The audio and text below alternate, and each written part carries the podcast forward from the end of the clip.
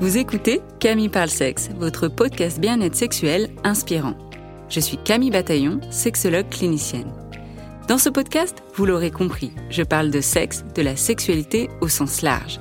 Ce podcast se veut un endroit plein de douceur pour parler de la sexualité avec des informations de qualité et des outils concrets pour vous apporter votre dose d'inspiration pour votre intimité. Avec mes invités ou en solo, je souhaite vous donner la crème de la crème en sexologie pour réfléchir ensemble à la sexualité et vous offrir le meilleur de l'éducation sexuelle. J'espère ainsi vous inspirer dans votre intimité, que ce soit seul, à deux ou à plusieurs, et faire vibrer votre sexualité. Alors, bienvenue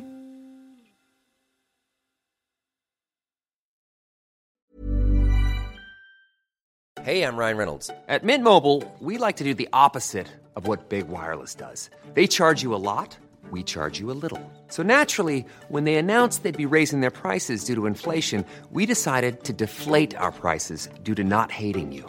That's right. We're cutting the price of Mint Unlimited from $30 a month to just $15 a month. Give it a try at mintmobile.com slash switch. $45 upfront for three months plus taxes and fees. Promo for new customers for limited time. Unlimited more than 40 gigabytes per month. Slows. Full terms at mintmobile.com.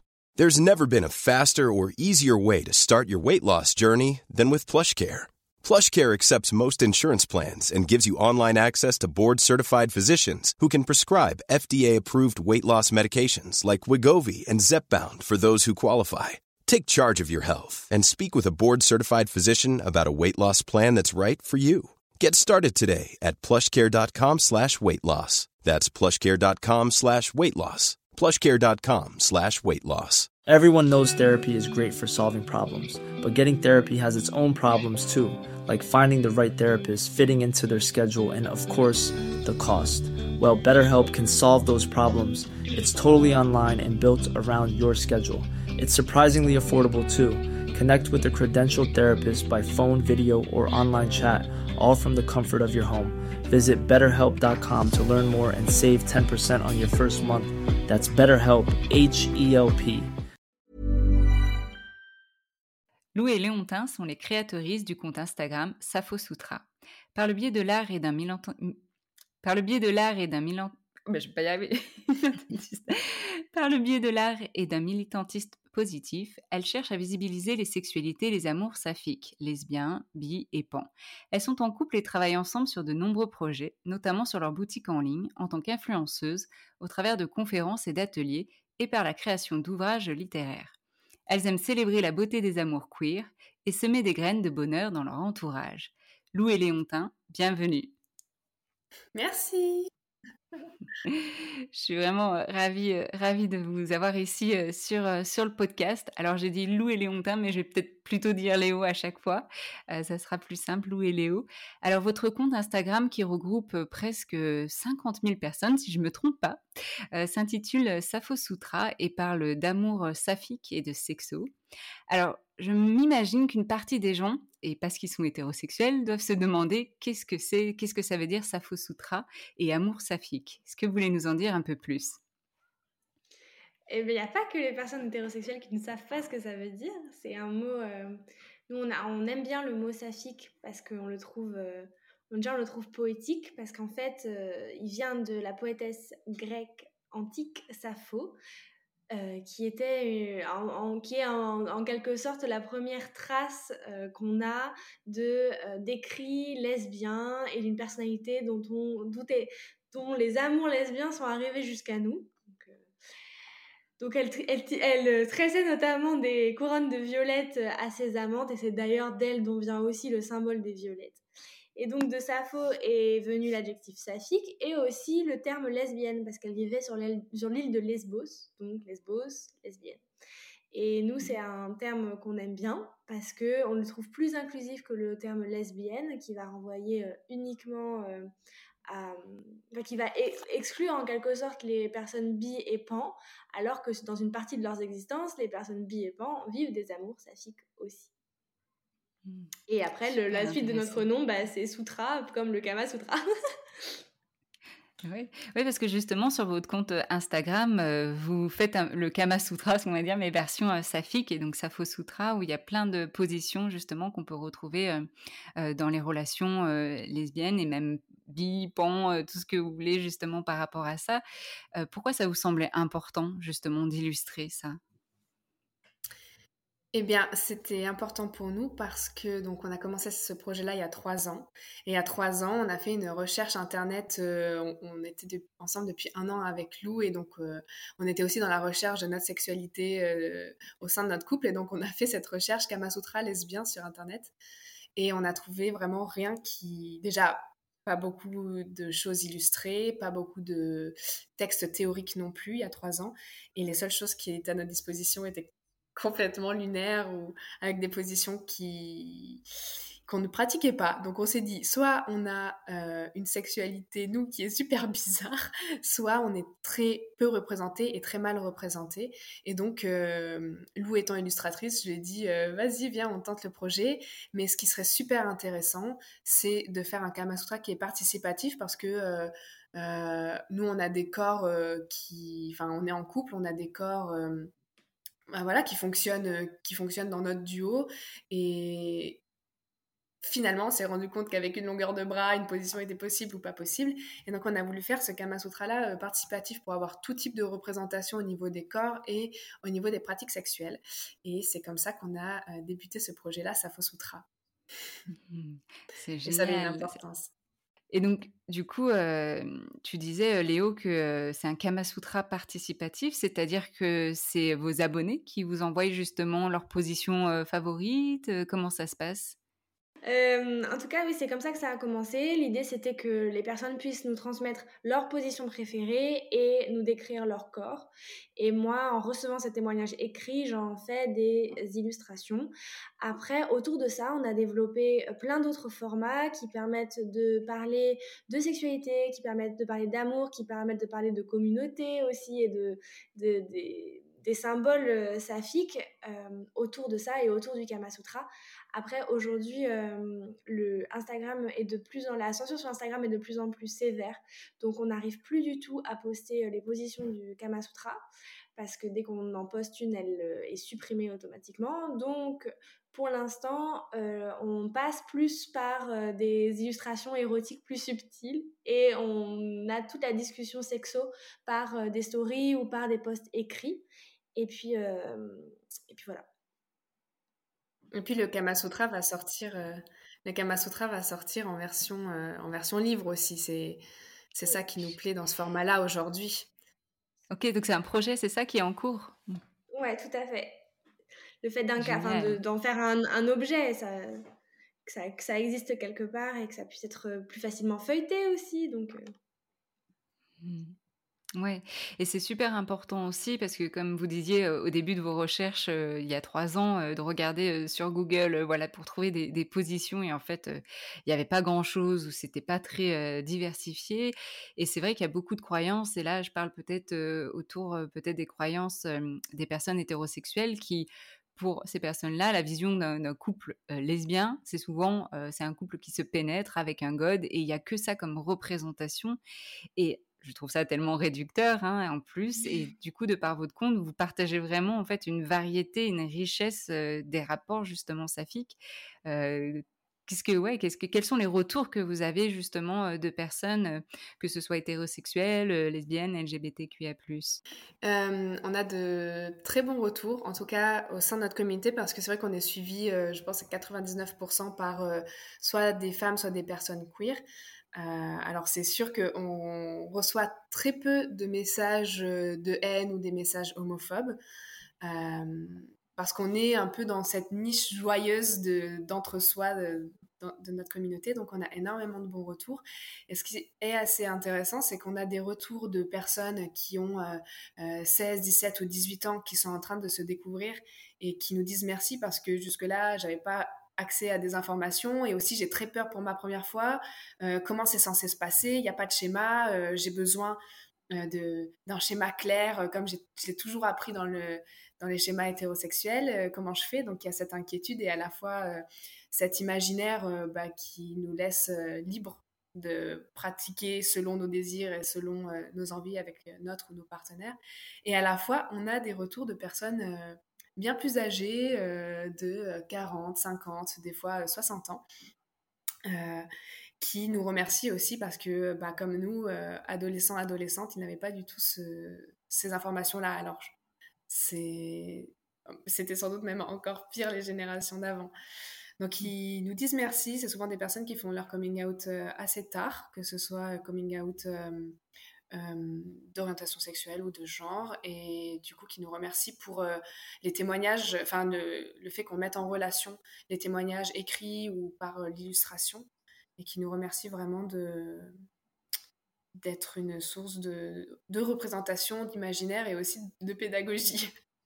Mais oui, parce que votre travail devrait être inclus dans justement l'éducation sexuelle et, quand justement les éducateurs et éducatrices à, la sexualité en parlent dans les écoles, etc., devraient inclure aussi, c'est vrai, aussi, alors peut-être pas des, schémas, etc., mais en tout cas parler de toutes ces sexualités que les personnes peuvent vivre et, et le fait, comme vous disiez, que des jeunes et des moins jeunes se, vous remercient parce que effectivement il y a besoin de se sentir normal aussi dans les sexualités qu'on vit et pourtant dans ce qu'on voit dans le mainstream, bah, c'est souvent réducteur et seulement que d'un côté.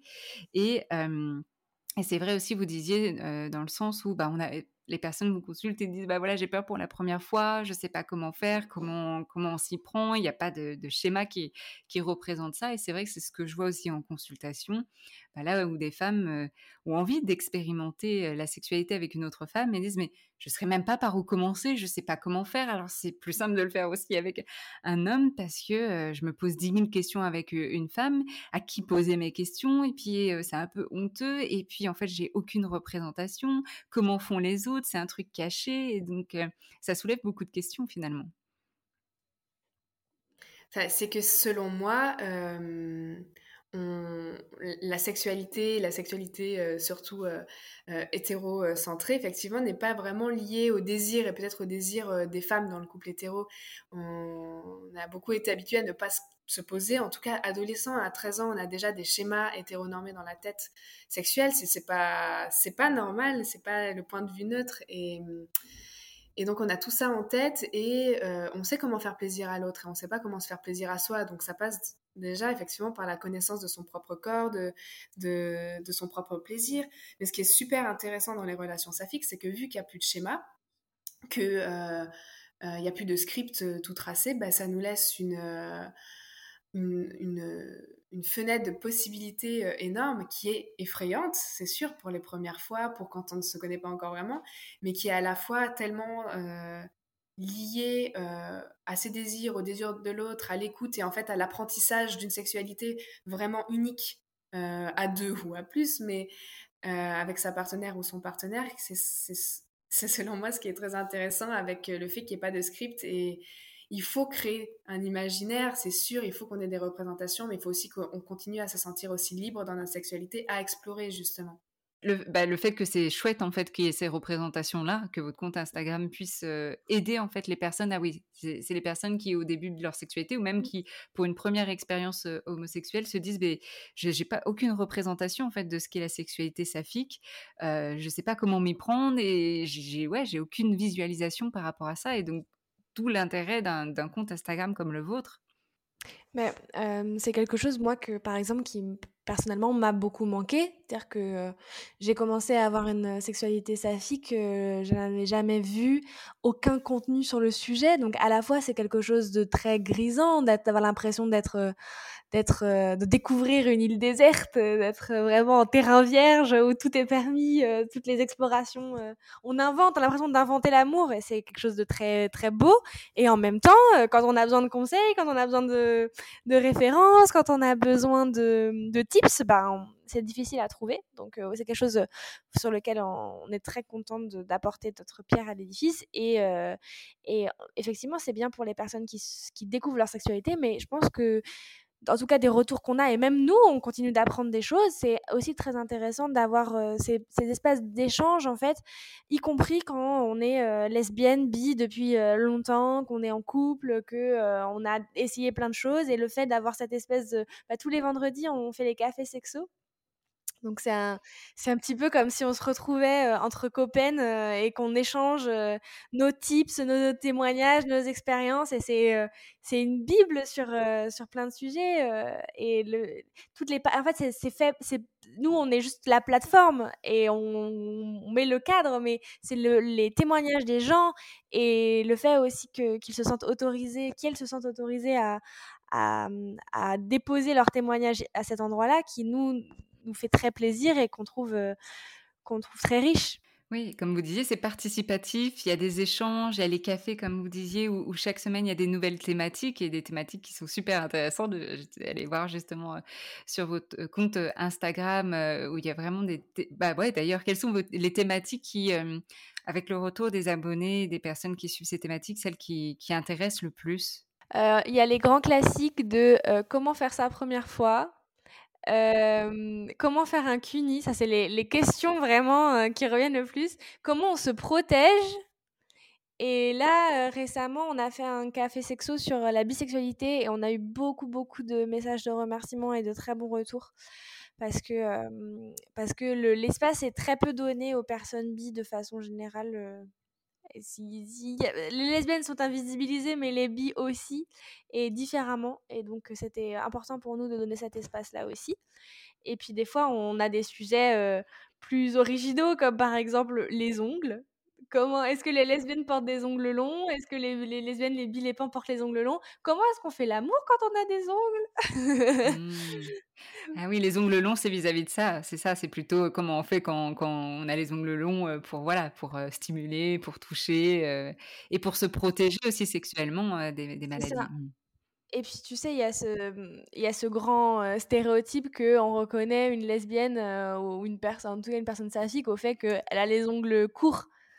C'est des signes de reconnaissance, sauf que ben, ça, pose la, ça pose la question inverse, qui est que quand on aime porter des ongles longs, comment est-ce qu'on est reconnu? Comment est-ce que... Il y a plein de gens, par exemple, sur ce sujet-là, qui nous ont dit, ben, moi, plusieurs fois, on m'a pas laissé rentrer euh, en boîte lesbienne parce que j'avais des ongles et que du coup, on me prenait pour une hétéro. Ah oui, donc, euh, et, en, donc et, en, plus, c'est carrément des, des, croyances et des préjugés et de la discrimination, du coup, aussi. Bah, c'est ça, et puis du coup, c'est de la misogynie. C'est voilà, du coup, c'est très, intéressant de, déconstruire aussi ces petites choses qui viennent se nicher, qui sont, qui sont des, des, fonds de préjugés, des fonds de stéréotypes qui restent dans nos identités. Et, et c'est chouette d'en parler et de venir déconstruire aussi dans ces recoins-là.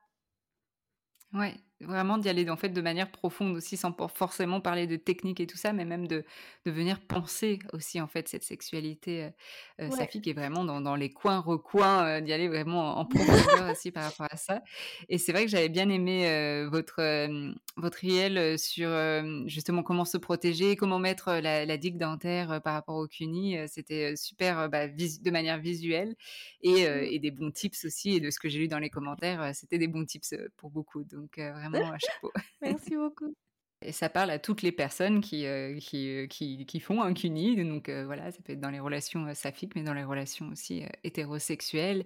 Et, et donc c'est très important, ouais, en fait, finalement, d'imager, d'illustrer, parce que pour beaucoup, en fait, ça, ça, fait sens, ça rassure, et ça donne, en fait, des, des, des astuces très concrètes, quoi et du coup, donc j'ai des questions pour vous et, donc vous pourrez répondre en, plus, Léo, Lou, par rapport à, ces questions, qui sont quels sont les challenges d'une sexualité saphique? Alors, les challenges au niveau solo, quand on est une personne célibataire et avec une sexualité saphique, et en couple lesbien. Alors déjà, en se concentrant les challenges d'une sexualité saphique en solo. Euh, je pense que les, les, challenges pour une première fois, ou, enfin, ou en tout cas pour une personne saphique euh, célibataire, et celle qu'on retrouve souvent et à tout âge, c'est euh, rencontrer d'autres personnes queer. Alors c'est vrai que c'est une question qui revient surtout pour les personnes bah, qui sont âgées. Là récemment, on a rencontré une dame qui a 80 ans, qui vient de faire son coming out. Elle a où est-ce que je rencontre d'autres personnes? Et alors elle nous dit ça, elle est sur un festival lesbien en plein été, donc c'est chouette, elle sait où aller. Euh, il n'empêche qu'elle ça fait un an qu'on la croise, enfin deux ans qu'on la croise à ce festival et elle est toujours un peu triste parce qu'elle n'est pas accompagnée. Donc selon moi, c'est vraiment rencontrer d'autres personnes queer et ça à tout âge. Et ce, qui est compliqué, c'est que selon l'âge et selon les personnes qu'on a envie de rencontrer, bah, ça va être des lieux et, oui, des, lieux qui sont différents. Par exemple, bah, on peut rencontrer des personnes dans un café ou dans un bar lesbien, mais ça veut dire que bah faut aimer sortir déjà, il faut qu'il y ait un bar lesbien à disposition, et donc ça pose les frontières de la ville, de la campagne. moi, par exemple, j'ai grandi à la campagne vraiment de manière très isolée et ça a été compliqué de trouver d'autres personnes qui me ressemblent. Donc, pour moi, ça, c'est vraiment un des premiers challenges. Et le souci, c'est que les facteurs dépendent vraiment de plein de choses, de l'âge, de, du milieu social, de l'environnement dans lequel on grandit, si c'est la ville, si c'est la campagne.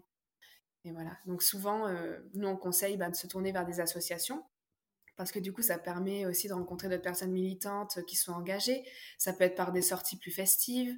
Euh, on essaye aussi de trouver de plus en plus d'événements et de créer des événements de jour pour les personnes euh, qui ont envie de faire, euh, de participer à un atelier, de participer à une conférence. Et, et, voilà, après on conseille aussi les clubs de sport, le foot, le basket.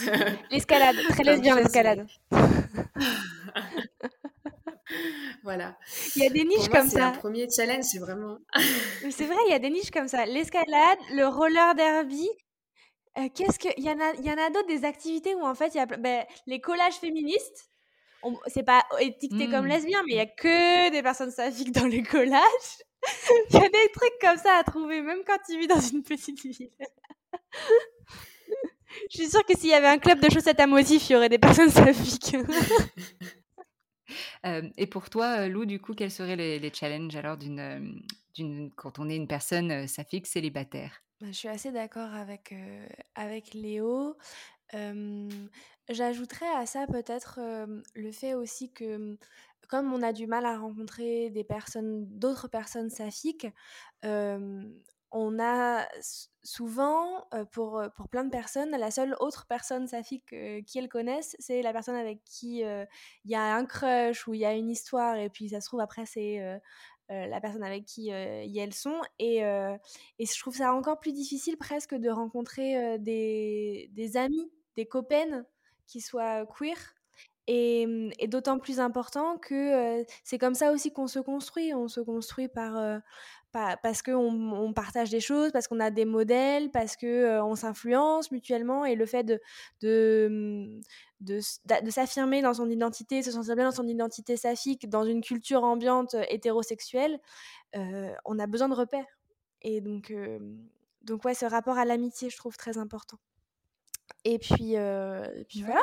C'est déjà, déjà, bien. C'est déjà bien. Et, et, du coup, par rapport au, challenge alors d'une sexualité en couple, parce que c'est vrai que je vous ai invité aussi, parce que comme je vous l'ai dit dans, dans, mon message, j'essaie d'être le plus inclusive possible. Et je remarque quand même que dans mes invités sur le podcast, bah, ça, ça, reste quand même assez hétéro, hétérocentré des fois.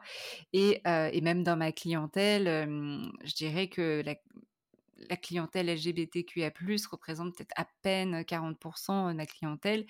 Et donc, voilà, j'essaye de faire ce travail-là. C'est déjà pas mal, mais je trouve que ça devrait être mieux encore. mais souvent aussi, quand on me pose la question, bah, quelle est la différence entre une sexualité d'un couple lesbien et la sexualité d'un couple hétérosexuel bah, J'ai pas l'impression qu'il y ait vraiment tant de différence que ça, puisque en plus, on retrouve des fois les mêmes problématiques, ce qui est la différence de libido, il peut y avoir aussi des douleurs dans la sexualité. Il peut... En fait, on retrouve, j'ai l'impression, et vous allez me dire ce que, mmh. ce que vous en pensez, qu'on retrouve en fait les, des choses similaires. Bah, moi, j'ai l'impression qu'on retrouve des choses similaires, euh, surtout que euh, être lesbienne, c'est pas forcément avoir une vulve. Donc, euh, si on parle même pas de génitaux, eh bien, c'est il n'y a pas vraiment de différence dans les sexualités en couple. Je dirais, parce que c'est mon point de vue de lesbienne et que j'ai moi j'ai eu une sexualité hétéro pendant ah, bien 5-6 ans avant d'être lesbienne et j'ai été dans des relations longues avec des hommes, des hommes cis hétéros.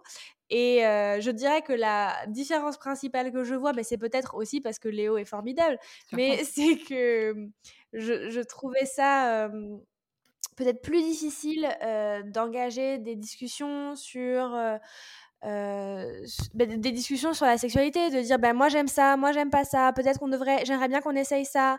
Euh, non, euh, là finalement, je... enfin des histoires de consentement, des histoires d'oser proposer des nouvelles choses, d'oser tester. les, de mon expérience, les hommes hétéros ont un gros problème avec la passivité et leur anus, donc ça enlève quand même plein de jeux très amusants. Donc, donc voilà, moi mes différences, ce que je trouve comme différence avec la sexualité lesbienne. ça te fait rigoler.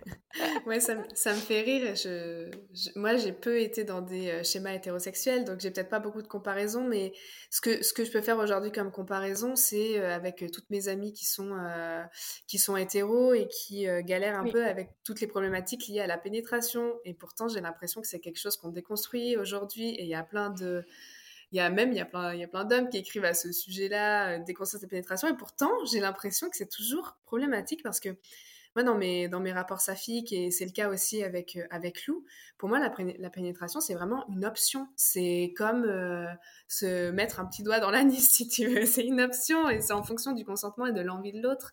Et, hum, je trouve ça chouette et ça a toujours été le cas dans mes relations saphiques. Euh, j'ai même eu pas mal de relations où bah, justement il y avait des douleurs, où il y avait du vaginisme, alors c'était lié à des traumas, la pénétration. Donc on mettait de côté cette pratique-là et à aucun moment ça a été euh, un sujet parce qu'il y a plein d'autres moyens de s'éclater et, et, je trouve, enfin, mettre vraiment la pénétration au même niveau que plein d'autres pratiques ou plein d'autres jeux ou ben, ça, ça fait que, enfin, on se découvre vraiment en fonction de nos envies, de nos désirs et de comment fonctionne notre corps parce que il y en a qui vont préférer les stimulations internes ou externes ou les deux en même temps, mais c'est vraiment très spécifique à chacun ou à chaque euh, couple.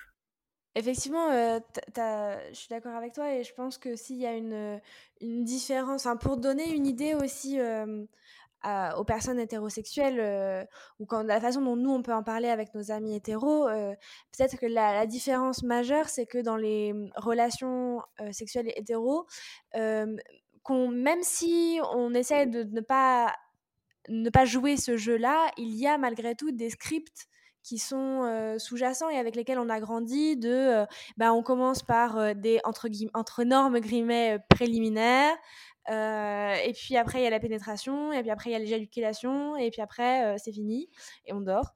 Et, et, je pense que dans la sexualité lesbienne c'est beaucoup moins il n'y a, pas de script qui définit les étapes et ça se passe souvent de façon beaucoup moins linéaire et mmh, peut-être que mmh, les rapports varient beaucoup plus d'une fois à l'autre parce que effectivement il n'y a pas de hiérarchisation des actes de le but étant la pénétration tout ce qui est avant mène à la pénétration.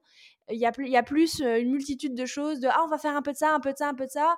Personne n'a joui on s'arrête on recommence une heure plus tard. Enfin c'est plus fluide.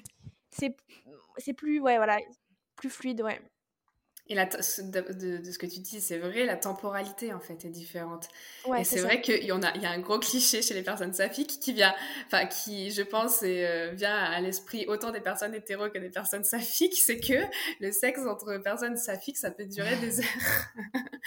et, et c'est vrai parce qu'effectivement, il y a cette temporalité de, bah, au milieu, on va s'arrêter et aller euh, manger un goûter.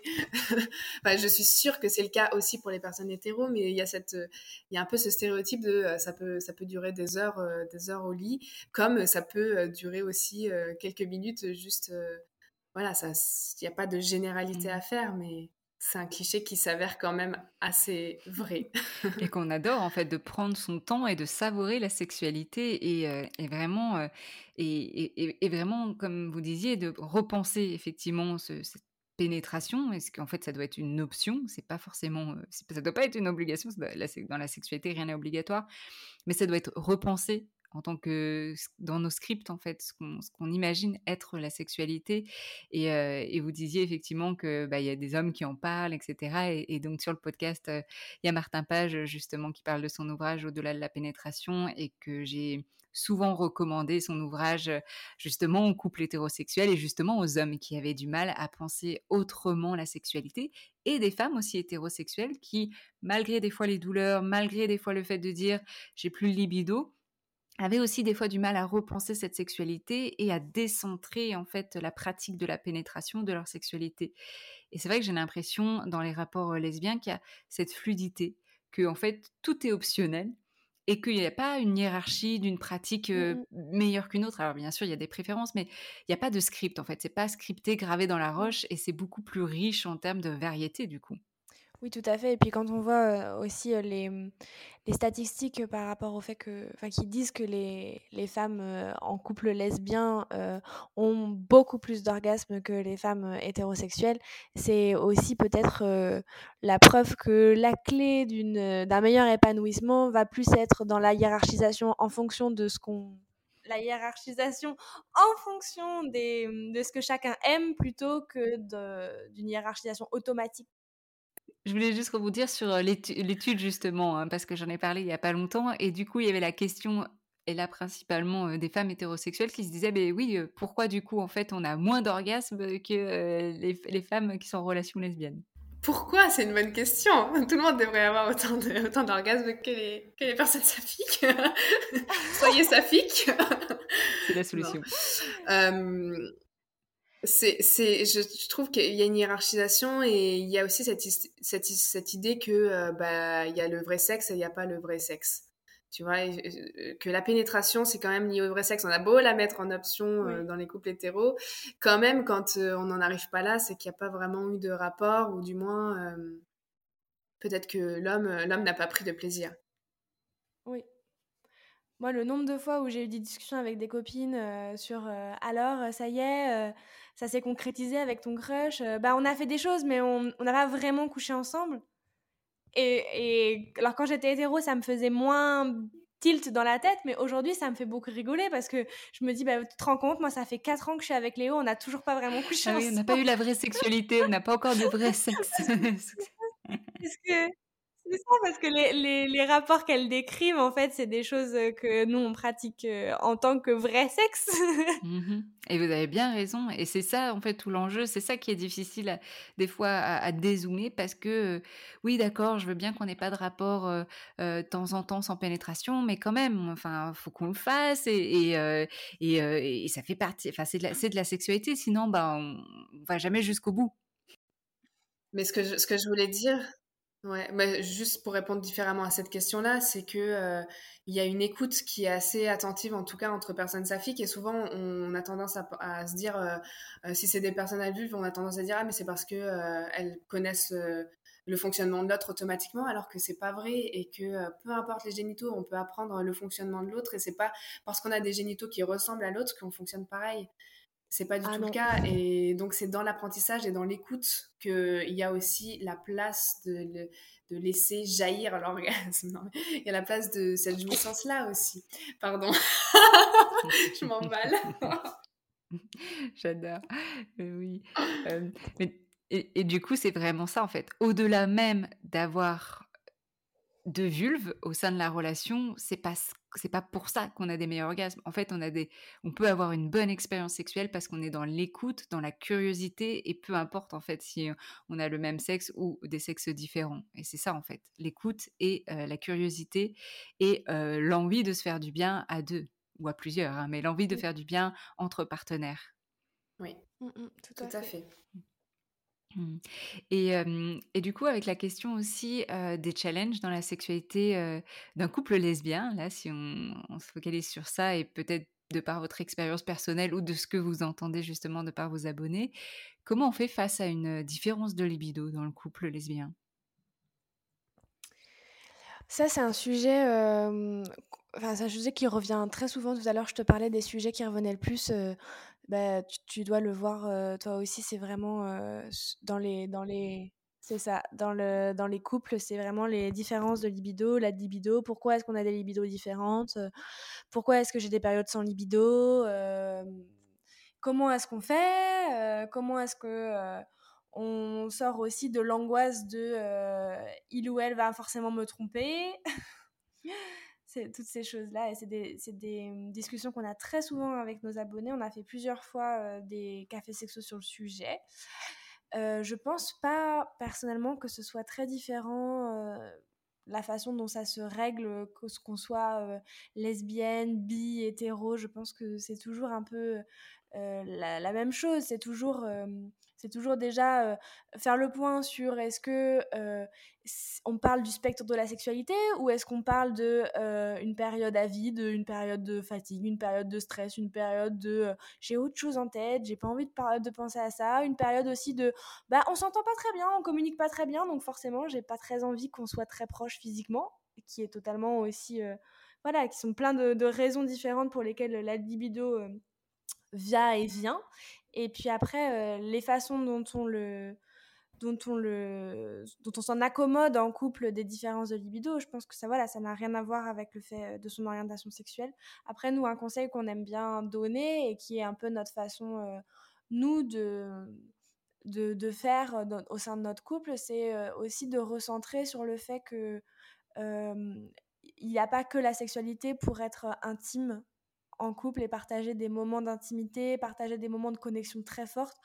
Finalement, la sexualité est une activité parmi plein d'autres. Alors, c'est très rigolo de dire ça euh, quand euh, ton travail euh, vraiment dans la sexualité et que, et que on s'appelle. Enfin, voilà, nous, notre, notre sujet, c'est la sexualité, mais en réalité, nous, dans notre couple, on s'est rendu compte qu'il il y avait plein de choses qu'on adorait faire ensemble et que c'était pas toujours en lien avec la sexualité et, et le fait de, dézoomer ça aussi, de dire, ben, en fait, oui, peut-être que vous n'avez pas la même libido en ce moment, et ben plutôt que de se focaliser dessus et d'essayer absolument de refaire revenir la libido par la force, peut-être que le fait de ben, se masser, le fait d'aller se faire des grandes promenades et de discuter, le fait de, de se prévoir des moments privilégiés à deux, et ben du coup la connexion revient et peut-être que où la connexion est là et peut-être que c'est très chouette juste de faire ça et peut-être que justement ça amène à bon ben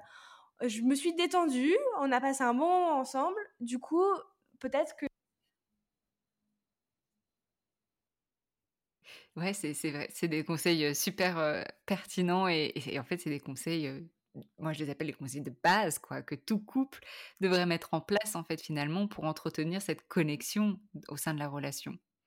Oui, bah, en discuter aussi de cette différence de libido parce que des fois, euh, que ce soit dans un, dans un sens ou dans l'autre, c'est difficile de euh, venir voir ta partenaire ou ton partenaire et dire bon bah en ce moment j'ai pas de libido, mais euh, en tout cas s'il y est pour rien ou si elle y est pour rien, de rassurer l'autre personne en disant c'est pas de ta faute, juste bah je sais pas ce qui se passe, je suis peut-être stressée, peut-être que je préférais qu'on en discute, mais en tout cas, j'ai pas envie de relation sexuelle avec toi. C'est pas facile à dire, mais si on mm. est dans la bienveillance et qu'on sait que sa partenaire bah, va d'abord prendre le prisme de l'écoute et de la bienveillance, euh, il y a cette communication qui peut se, démêler et peut-être que, enfin, des fois, on n'a pas de libido et on ne sait pas vraiment pourquoi et c'est pas grave en soi, mais des fois, en tirant un peu sur la ficelle, on peut on peut amener d'autres sujets sur la table, par exemple euh, le stress, euh, l'angoisse, le travail.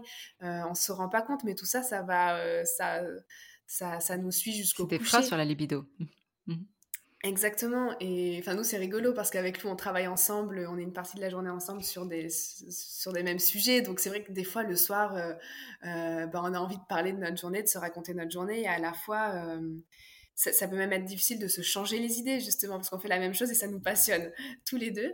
Donc, euh, il faut aussi, on se pose des limites, tu vois, vis-à-vis du travail, se dire, bon, bah là, la journée est finie, nos week-ends, ils sont que des week-ends, donc c'est des moments où on va pouvoir passer des moments privilégiés à deux sans parler de travail. Et mine de rien, ouais, je pense que le travail occupe une grande partie de nos, de, de nos pensées, sans qu'on s'en rende forcément compte. oui, en, plus, nous, on fait des métiers passion, mais euh, le travail ou, la, ou les préoccupations de façon générale. C'est-à-dire que si euh, tu as un dégât des eaux chez toi, euh, peut-être que le soir, tu as un peu la tête occupée.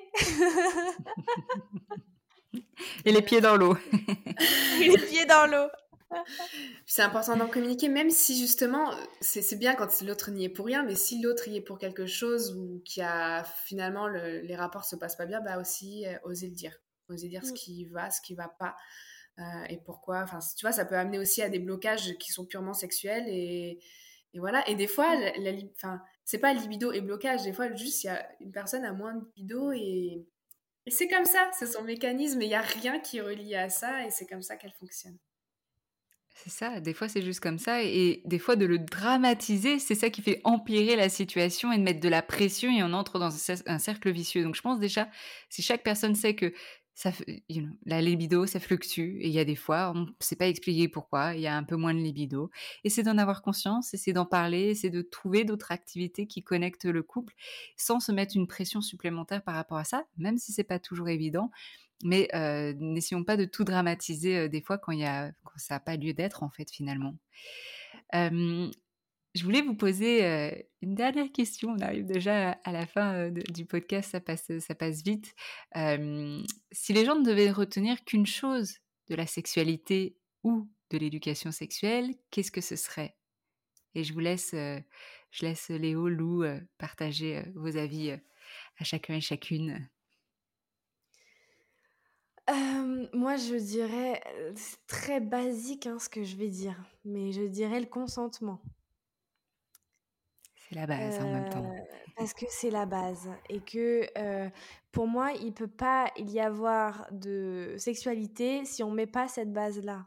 C'est-à-dire que si on a l'impression que oui, oui, on a compris ce que c'était, mais que dans les faits, on ne sait pas demander, on ne sait pas être attentif, on ne sait pas même nous dire, dire non, dire pas comme ça, eh bien, qu'est-ce qu'on qu'est-ce qu'on construit dessus sur ça, si cette base-là, elle n'est pas là? Et, et on peut, on peut être être des virtuoses de la sexualité si on ne sait pas demander et donner son consentement ça, ça n'est pas possible en fait. Donc moi, je, c'est très basique ce que je vais te répondre, mais pour moi, c'est à dire et à redire euh, à l'infini euh, le consentement. Parce que quand le consentement est là, quand on, est en confiance, quand on sait euh, avec un ou une partenaire que notre consentement va être respecté, qu'on sait l'exprimer, qu'il va être checké au fur et à mesure, qu'on va pouvoir voilà, vraiment être sur un dialogue de, de confiance, et eh bien après, on peut vraiment ouvrir à plein de choses et, et s'autoriser à, suggérer des choses, à tester des choses, même à partir dans des choses qu'on n'a jamais testées ni l'un ni l'autre et se dire bon, faisons ce test-là parce que la confiance est là et la confiance est là parce qu'il y a le consentement. Génial. Le consentement pour toi, Lou. Merci. Et pour toi, Léo?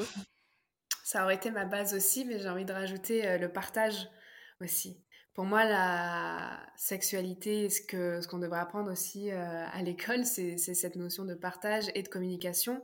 Mais en, vrai, c'est ouais un partage qui vient du cœur et qui vient pas de la tête. C'est-à-dire arrêter de penser avec nos têtes de comment il faudrait faire. Euh, euh, est-ce que je dois faire les lettres de l'alphabet avec ma langue pour faire un cuni? Non, faut arrêter de réfléchir. faut vraiment que ça vienne, ouais, que ça vienne du cœur et que du coup le partage il soit vécu à deux et que le ressenti de l'autre soit son ressenti devienne notre propre ressenti, qu'en gros on soit, on soit vraiment tellement lié à l'autre que euh, tous les enjeux de la sexualité de l'autre devient, devient les nôtres à un moment donné. Et pour moi, c'est ça, le, vraiment le partage, le fait de vraiment euh, ouais, faire un lien avec l'autre personne et que ça, ça vienne, euh, ça vienne du, ça vienne du cœur, quoi. Mmh.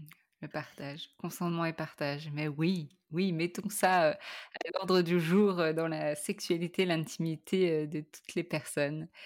et justement, si les gens qui écoutent ce podcast ont envie de découvrir votre travail, ont envie de vous contacter, où est-ce que ça peut se faire? Alors, nous, on est majoritairement sur Instagram, donc c'est Safo Sutra, comme Safo et comme le suffixe sutra du Kama Sutra, il y a deux P. Parce que vous vous posez tous la question, mais il y a deux P.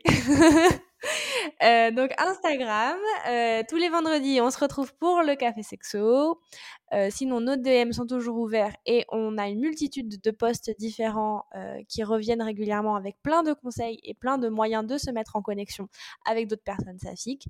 Après, on a un site web sur lequel on a toute notre boutique en ligne pour des goodies aux couleurs saphiques qu'on fabrique avec beaucoup d'attention.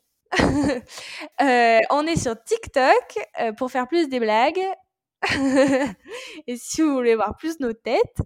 Et puis euh, bientôt sur YouTube, peut-être. Mmh.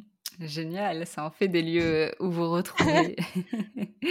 et c'est génial, euh, c'est génial tout ça. Donc les personnes, euh, en plus, euh, ouais, je vous recommande vivement d'aller voir le, compte Instagram ou si vous, si vous êtes sur TikTok, de découvrir Safo Sutra. J'imagine que c'est le même nom, Safo Sutra, sur TikTok? Oui, c'est le même nom.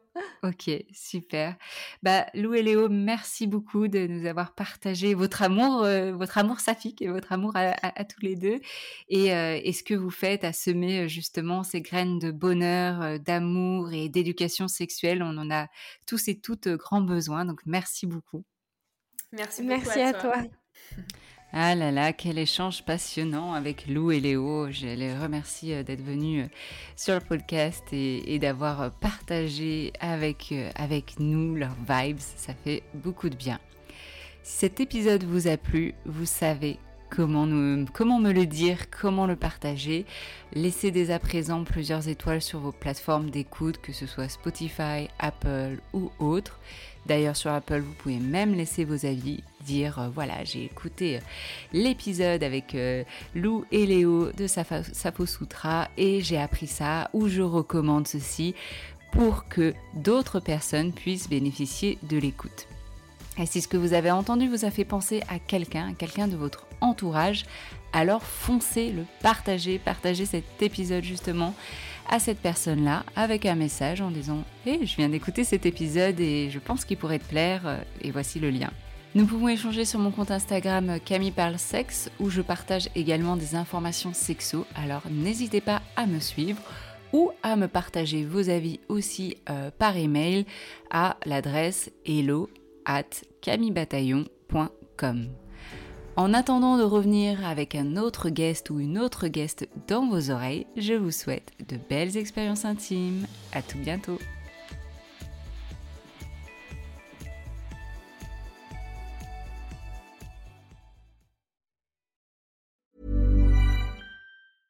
Hey, it's Paige DeSorbo from Giggly Squad. High quality fashion without the price tag. Say hello to Quince. I'm snagging high-end essentials like cozy cashmere sweaters, sleek leather jackets, fine jewelry, and so much more. With Quince being 50 to 80% less than similar brands. And they partner with factories that prioritize safe, ethical, and responsible manufacturing. I love that. Luxury quality within reach. Go to quince.com slash style to get free shipping and 365-day returns on your next order. quince.com slash style.